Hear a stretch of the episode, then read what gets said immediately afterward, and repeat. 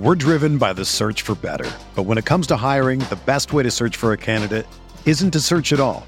Don't search, match with Indeed. Indeed is your matching and hiring platform with over three hundred fifty million global monthly visitors, according to Indeed data, and a matching engine that helps you find quality candidates fast. Ditch the busy work. Use Indeed for scheduling, screening, and messaging so you can connect with candidates faster. Leveraging over one hundred forty million qualifications and preferences every day, Indeed's matching engine is constantly learning from your preferences. So the more you use Indeed, the better it gets. Join more than three point five million businesses worldwide that use Indeed to hire great talent fast. And listeners of this show will get a seventy-five dollars sponsored job credit to get your jobs more visibility at Indeed.com slash Blue Wire. Just go to Indeed.com slash Blue Wire right now and support our show by saying that you heard about Indeed on this podcast. That's Indeed.com slash Blue Wire. Terms and conditions apply. Need to hire? You need Indeed. We're talking Kansas City and Green Bay on RotoViz Radio. What's up, RotoViz?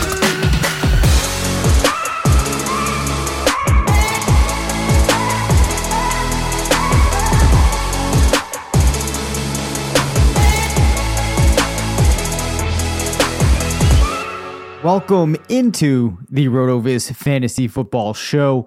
I'm Dave Cabin, one of the owners at RotoViz, coming to you this episode solo as Curtis is heading back to the Mind of Mansion podcast, I believe it is, this evening. He and I are going to get uh, together tomorrow night to record some more episodes for this week, but I did want to take the time here to do another one of these episodes where we take a look at my projection process, but we do so to kind of do a sensitivity analysis, if you will, on some players that I find to be particularly interesting. Uh, we looked at Arizona last week. I wasn't believe I actually already... I know that's bad. Forget some of the teams that we talked about.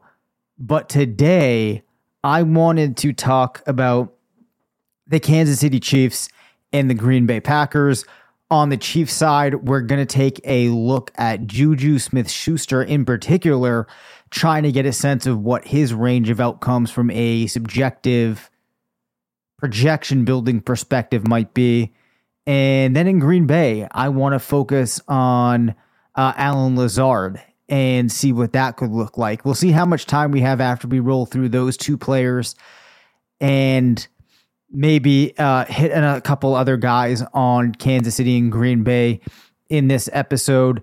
If you did not listen to the previous episode where I talked a little bit about how I actually go through and build the projections for the site and the way that we set up our projection tool and the methodology that we've built out and ironed out over the years, you're going to want to go back very likely and listen to that episode from last week.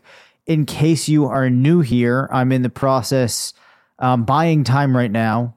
As you may have gathered, I'm in the process of going back and looking at the name of the episode. Okay, easy to find. It's called Projection Primer. Projection Primer, and in that episode I outlined the process, gave some more color on how we do it, how we build, and we actually talked about James Conner, Drake London, and Kyle Pitts. Okay, so without further ado, let's get into today's episode. All right, so let's actually start here with Kansas City and Juju Smith-Schuster. I have seen a couple of different projections for Juju. Uh, most of the ones that I've seen, no surprise, tend to be a little bit more bearish on he than I am. Those that have followed me for a couple of years know I was down on Juju after his first year in comparison to where most people in the industry were. Then things kind of flipped and I was very high on him. Obviously, I've had to step off the gas pedal there a little bit with how things have gone for him post year two. But it's not a terrible situation for him at all, obviously, in Kansas City. In fact, it's a very good situation. So as I start looking at the Chiefs and I look at their play volume from last year to kind of get a baseline of expectations, they ran sixty-six more plays than league average. They had a sixty-one percent to thirty-nine percent passing percentage, and that ratio is actually held since twenty nineteen. So with Patrick Mahomes there, um, the expectation really can be that they're going to pass about sixty percent of the time, run about forty percent of the time, run more plays than league average.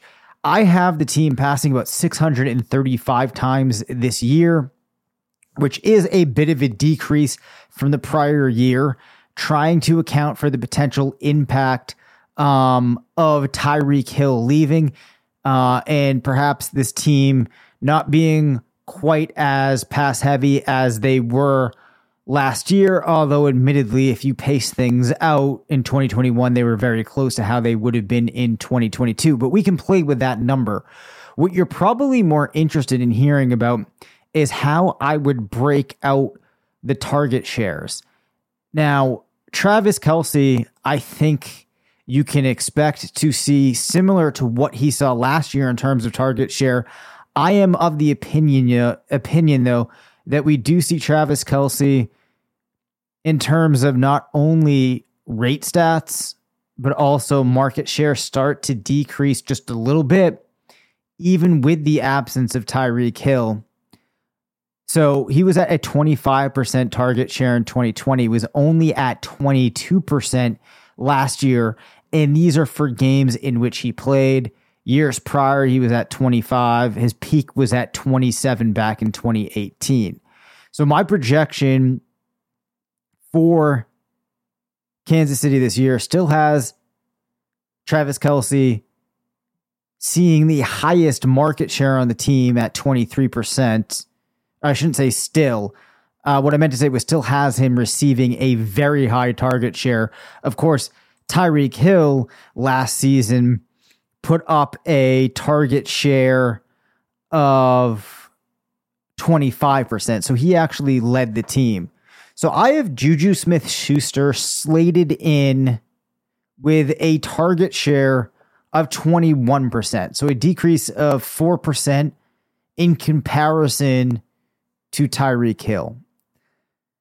Given that play volume and that target share, I expect him to earn about one hundred thirty-three targets using rate stats similar to what we've seen for him in the past, uh, with a bit of an increase this year for yards per reception going to twelve, whereas last year and the year before he was only around eight point nine and eight point six. Put him back up to twelve.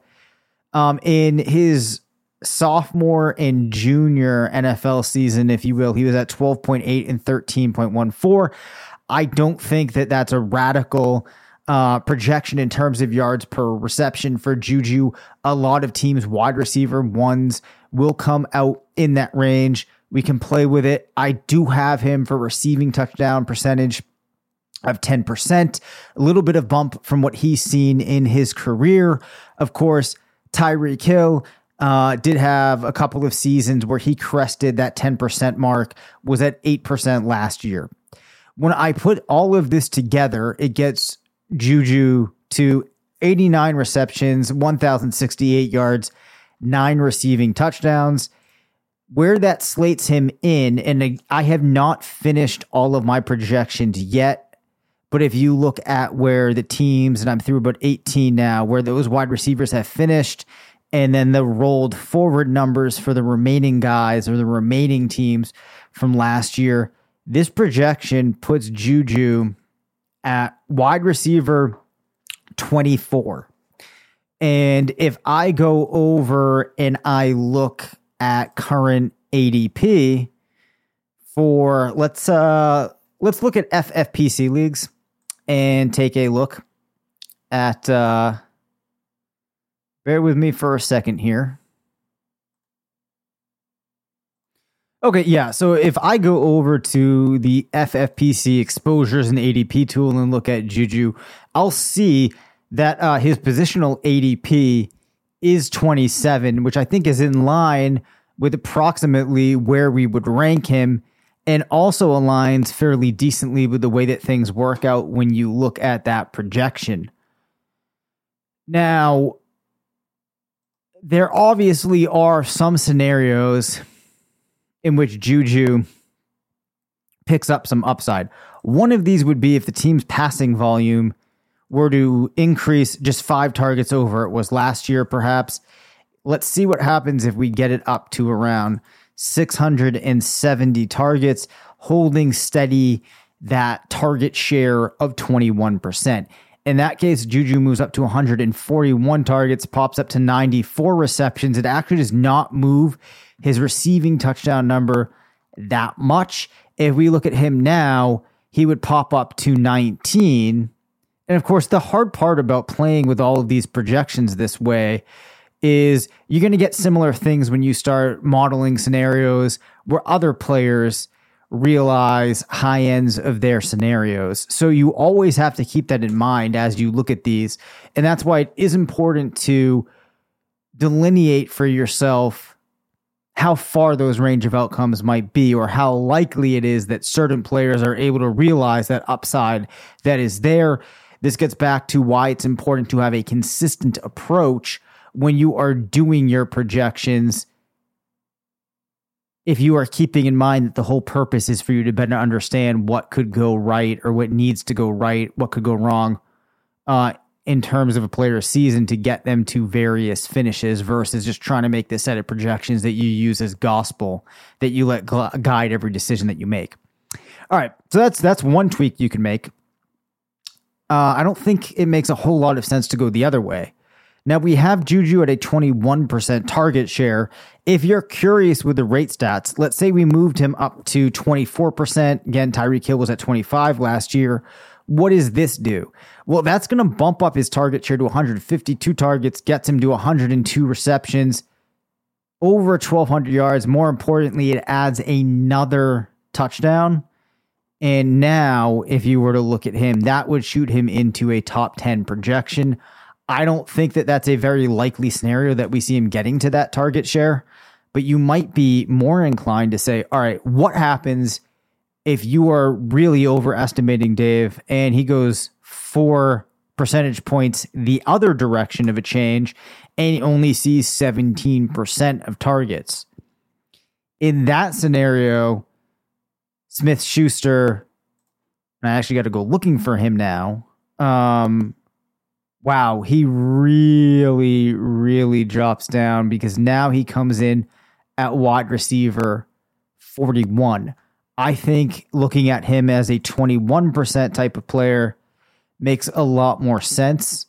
Um, when you look at the fact that Mecole Hardman, uh, in his time frame with the Chiefs, his highest target share came last year at thirteen percent. You have Sky Moore, the rookie, coming in. I don't think you could slate him for a tremendously high target share. I think a fifteen, sixteen percent would be a very nice target share for him. I have him at fourteen percent in my projection. Um, Marquez Valdes-Scantling, it will be his first year with Kansas City, departing from Green Bay. Kansas City's wide receiver three, the last couple of years, has been at around ten or nine percent target share. So that twenty-one percent, I think, is pretty fair for Smith-Schuster. Even if you flip him to twenty percent, you're still probably looking at him in that range where he could flirt with being a low-end tight end two, high-end, or excuse me, low-end wide receiver two, high-end wide receiver three. The final adjustment that you might want to see is, what if we take that receiving touchdown number down, and instead of ten percent, he only gets like six percent? Well, this is going to have a pretty dramatic impact, because that would drop him down to five touchdowns, right? So if you think he's going to get closer to five touchdowns than nine touchdowns, then all of a sudden Juju becomes a player that is closer to a low-end wide receiver three, but still comes in at thirty-one in the projection. So it's pretty interesting to see that um, we're able to, even losing four touchdowns uh, in this case, still hold somewhat um, in that same range where he's not really falling out of contention of being a player that would be pretty usable for your team. Uh, and that's because the reception total is still pretty high at eighty-nine. Um, and then just to kind of explore things further, um, eight percent would put him at an eight percent touchdown rate would put him at seven receiving touchdowns. Uh, cause uh, admittedly nine might be a high projection for him. Perhaps I'm overzealous for him, like I tend to be. Um, and in this case, he would come in at wide receiver twenty-seven. So that only moves him back three spots from the original projection that I had. I am going to quickly hit refresh so that I don't save those changes in our projection machine. We're driven by the search for better. But when it comes to hiring, the best way to search for a candidate isn't to search at all. Don't search, match with Indeed. Indeed is your matching and hiring platform with over three hundred fifty million global monthly visitors, according to Indeed data, and a matching engine that helps you find quality candidates fast. Ditch the busy work. Use Indeed for scheduling, screening, and messaging so you can connect with candidates faster. Leveraging over one hundred forty million qualifications and preferences every day, Indeed's matching engine is constantly learning from your preferences, so the more you use Indeed, the better it gets. Join more than three point five million businesses worldwide that use Indeed to hire great talent fast. And listeners of this show will get a seventy-five dollars sponsored job credit to get your jobs more visibility at Indeed.com slash Blue Wire.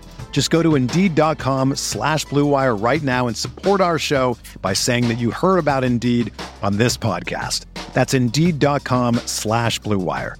Terms and conditions apply. Need to hire? You need Indeed. And now we can turn our attention toward the Green Bay Packers. This is going to be another team where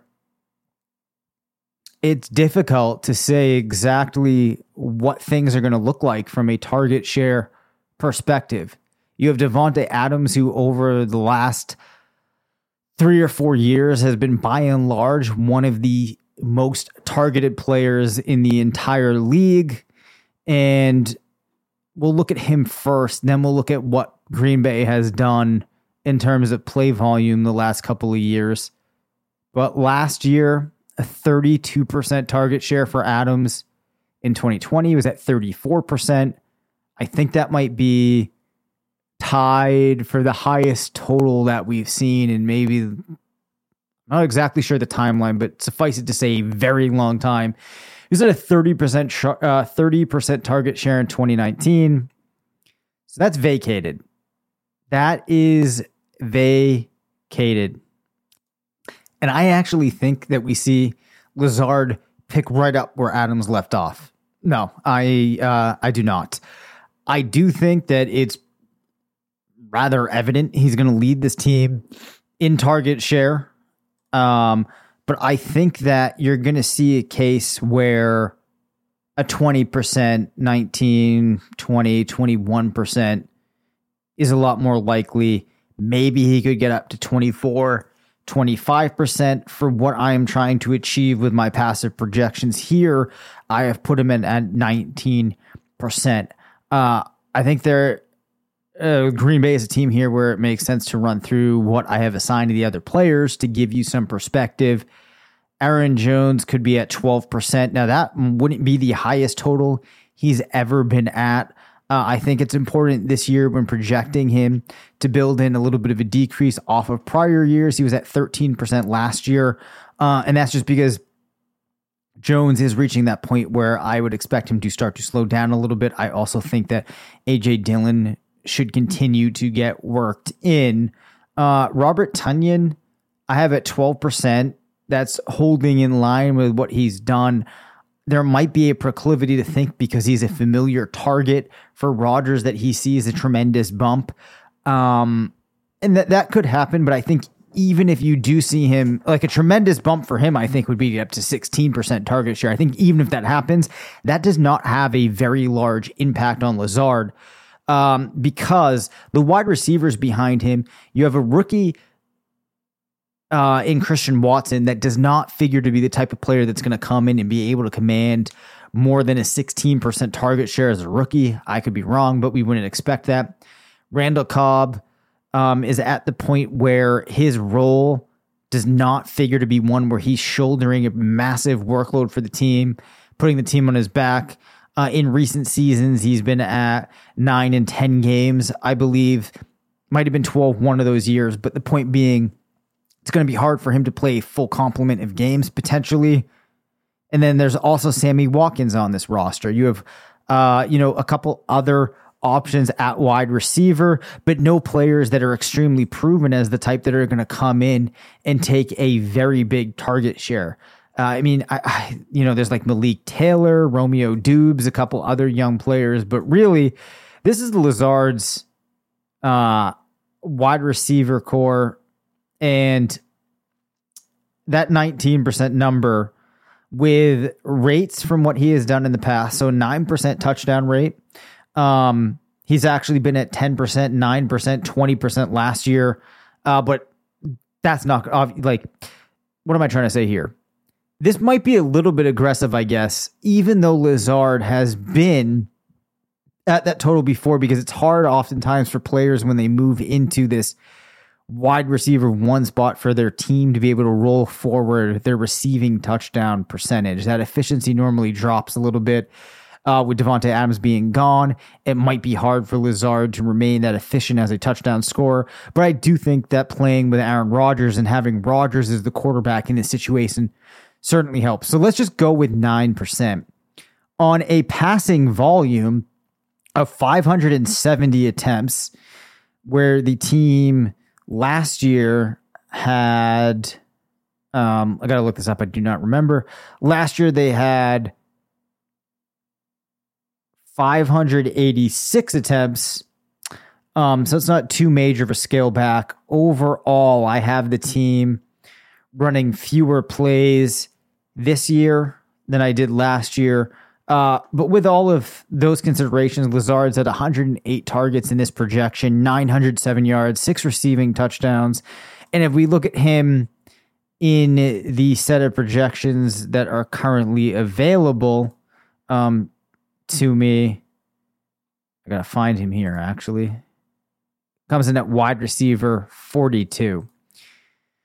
So with a projection like that, it might be easy to see that some people are overdrafting Lazard out there. Now, I'm not sure if that's evident when we look at A D P. So let's see where he comes in in F F P C A D P. Uh, his positional A D P of forty-seven. So it seems like a lot of people are are, are appropriately valuing that median expectation. Now, let's see what we get here, right? If we assume that he really is able to run away with that target share and he gets to somewhere around twenty, let's just do twenty-four percent. twenty-four percent, holding the other number steady, uh, twelve point six yards per reception, that nine percent receiving touchdown rate, a catch rate of around sixty-seven percent. Um, if you're curious, in his career, he's been at sixty-seven percent or higher from a catch percentage perspective. Earlier in his career, he was at almost fourteen yards per reception. Um, that would be a very high, very high amount for a player stepping into his team's wide receiver one role. I think twelve point five is more appropriate for this exercise. Um, with those changes to his target share, how high does he go? He's still outside the top twenty-four. Um, in fact, okay, he does come in at wide receiver twenty-one. So I think it's safe to say for Lazard to be a wide, to get into that wide receiver two range, he probably has to approximate twenty-four percent target share. Uh, we could explore what it would look like if he saw Davante Adams level target share. Um, I can tell you off the top of my head, knowing how this would work, he would definitely be a top ten player at that point. Uh, that seems to me to be very, very unlikely. So that does give him some upside if you think he could get to that twenty-four, twenty-five percent range. I don't think that there's a tremendous amount of downside. Um, when you have an A D P of forty-seven. So I don't think we need to, ex- or, or an A D P of wide receiver forty-seven. So I don't think that we need to explore that. My thoughts on Lazard and the way that I'm playing this in best ball is that that current A D P, I'm trying to get a pretty decent amount of exposure because I think that the upside's pretty good in that it seems to me that it's reasonable that I could be looking at a player that's able to finish as a low-end wide receiver three if a couple of things pan his way uh, versus that A D P of forty-seven. That's a spot in the draft where I don't mind jumping up a couple of spots to get those exposures now, um, anticipating that we could see things start to rise as we get closer to the summer and people keep looking at this wide receiver core and realize that there's not a whole lot there and that he's going to have to be involved. Uh, so I'm looking to get that exposure now, and I am fairly excited about drafting him despite this median projection because it's coming at a point in that draft where I'm looking for that upside. The important thing to keep in mind is though that upside is there, you definitely don't want to go crazy uh, because your baseline expectation for him is one that doesn't paint this picture where you should go absolutely insane um, in terms of getting him on your team. Now, one thing that would be interesting to do to kind of supplement this exercise, and I'm going to do that right now, is to go into the range of outcomes tool and see what that has project or see what that has for Lazard's matches from the prior year to see what would we have been thinking about this player if Davante Adams had not left. Now, obviously, it is a radical change having a player like Davante Adams out of the equation there. So we'll have to think about how we factor that in. But I think that this is worthwhile to kind of frame some of our discussion here. He would have been looking at an average of five targets, three point one receptions per game, thirty-nine yards, zero point three touchdowns, eight point six P P R per game. Majority of his distribution under ten points. No players getting into twenty and just a handful making it over fifteen.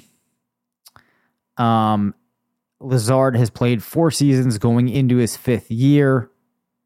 Yes, there's going to be a tremendous amount of opportunity available, but generally what we see is that players at this point that are this established that have shown us what they're capable of, even when they get that increased role, you have to expect that they're only going to be able to do so much with that. They're only going to be able to do something commensurate with their talent. Um, as a result, I would say that seeing Lazard crack the top eighteen is very unlikely. So that's kind of the bow that we will finally put on this. At an A D P of wide receiver forty-seven, definitely like him. I think I could still see drafting him if his A D P goes up to around wide receiver thirty-four-ish. Is where you start to kind of scale back and really limit that exposure. So I think that going through this exercise should help you frame how you start to contextualize players as you're heading into this season, as you might think about the ranges of outcomes, and as you start to think about the way that things could work in teams. Uh, as we always say, the useful aspect of projections is just understanding how these tweaks can change what might happen to a player. And it really helps you to better understand the risk and reward of drafting players at different spots in the draft. I really enjoy going through these, so I'm going to try to do more of these as we uh, progress through the year. Unfortunately, I probably can't give away all of the projections, but they are really fun to go through. So we'll see how many players we can hit. Curtis and I will be back again this week, likely recording another drafting episode. Let us know when you start to get tired of those. We find it a good organic way to start talking about players while also giving more of the context of how we're approaching them with where they are in a draft and the type of builds that it might make sense to incorporate them into. All right, cool. Thank you for stopping in, and we will see you again this week. Thank you for listening to the RotoViz Fantasy Football Show. Send us questions at r v f f show at gmail dot com. Follow us on Twitter at Dave Cabin F F and at C Patrick N F L. Leave us a voicemail at nine seven eight, six one five, nine two one four and make sure to rate, review, and subscribe.